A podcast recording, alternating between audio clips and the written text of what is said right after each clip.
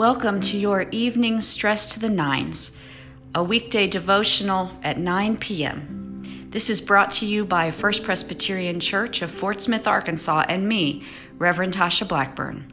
Welcome.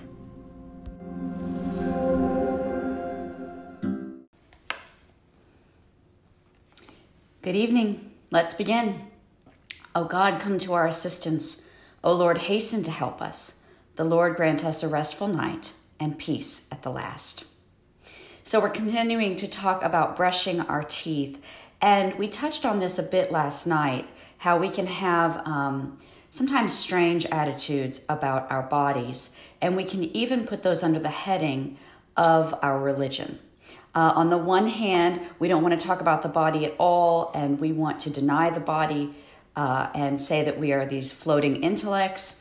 And then on the other hand, we seem obsessed uh, with the body and sexualize everything. Along with that, um, and something we can think about uh, as we even brush our teeth, is unfortunately there can be shame associated with our bodies.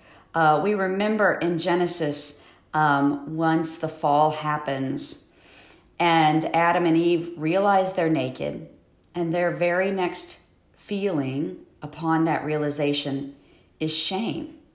They are ashamed uh, of their bodies. And we have lived with that and all of its cousins um, ever since, relating to our bodies, shame. And I want to read for you just one verse in 1 Corinthians 6. You may have heard this before, uh, but it talks about our bodies and how we should see them. And it says, Do you not know that your body is a temple of the Holy Spirit within you, which you have from God, and that you are not your own? Your body is a temple. Wrinkles, um, excess, parts of it, um, aches and pains, and shame, and all. Your body is a temple. And one of those everyday things we do to tend to our body, it's not the only one, but one of them we do is brushing our teeth. And I hope you can have that be an opportunity to remember that God did not create you in a body to have shame. Uh, God created your body as a temple, as something that is sacred and special. Um, when we think about shame, uh, we know there's all kinds of shameful uh, things that can have happened uh, with our bodies in our lives, and we don't feel we can talk about it uh, in polite company. Look at all these phrases that come up, right, when we get into this. How much shame is layered on top. And so I want to give you, uh, on a pretty heavy subject, I want to give you a bit of a little bit kind of lighthearted um, take on it and way to think about it that maybe can help us as we consider this. Did you know that there is a prayer, a Jewish prayer for after you go to the bathroom? Yes, there is. And I am pulling it from uh, the book I've already told you uh, that we're pulling a lot of this from Liturgy of the Ordinary with Tish Harrison Warren. Here is the prayer that um, an Orthodox Jewish person, a faithful Jewish person, is to pray after using the restroom. Blessed are you, Hashem, our God, King of the universe, who formed man with wisdom and created within him many openings and many hollows. It is obvious and known before your throne of glory that if even one of them ruptures, or if even one of them becomes blocked, it would be impossible to survive and to stand before you, even for a short period. Blessed are you, Hashem, who heals all flesh and acts wondrously. I mean, it's embarrassing, you know. We we don't talk a lot about unless you're my family and it's dinner time, and then it's all bathroom talk. Uh, but other than that, uh, we don't talk about this kind of stuff. It's embarrassing. It's even maybe shameful. And here we have, uh, instead of embarrassing and shameful, uh, it's an opportunity for prayer, and not only prayer, but a prayer of praise. Um, I'm so glad these parts function, God.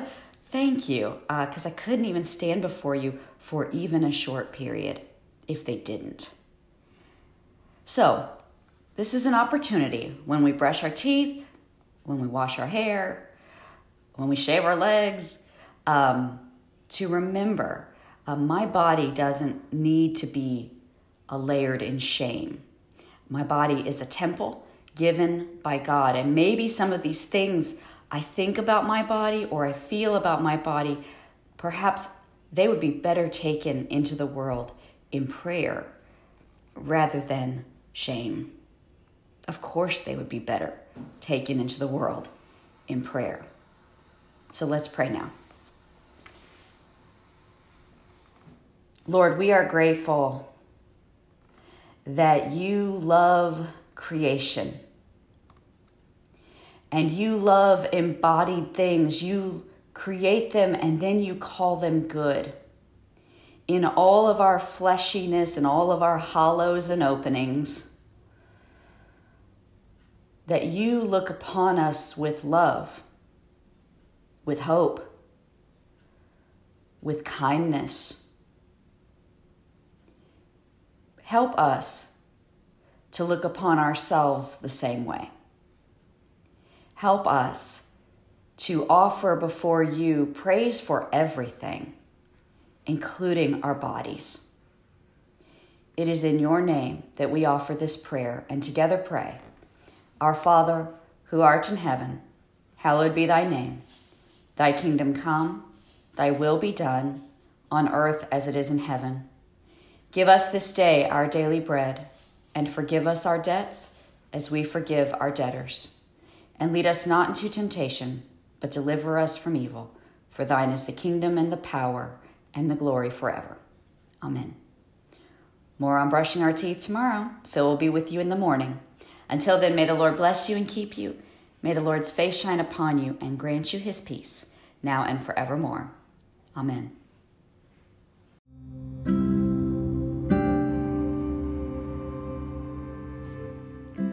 Hope you enjoyed this evening's devotional. These devotionals are also offered at 9 a.m., led by the Reverend Philip Blackburn. Until we meet again, if you are stressed, I hope you will head to the nines.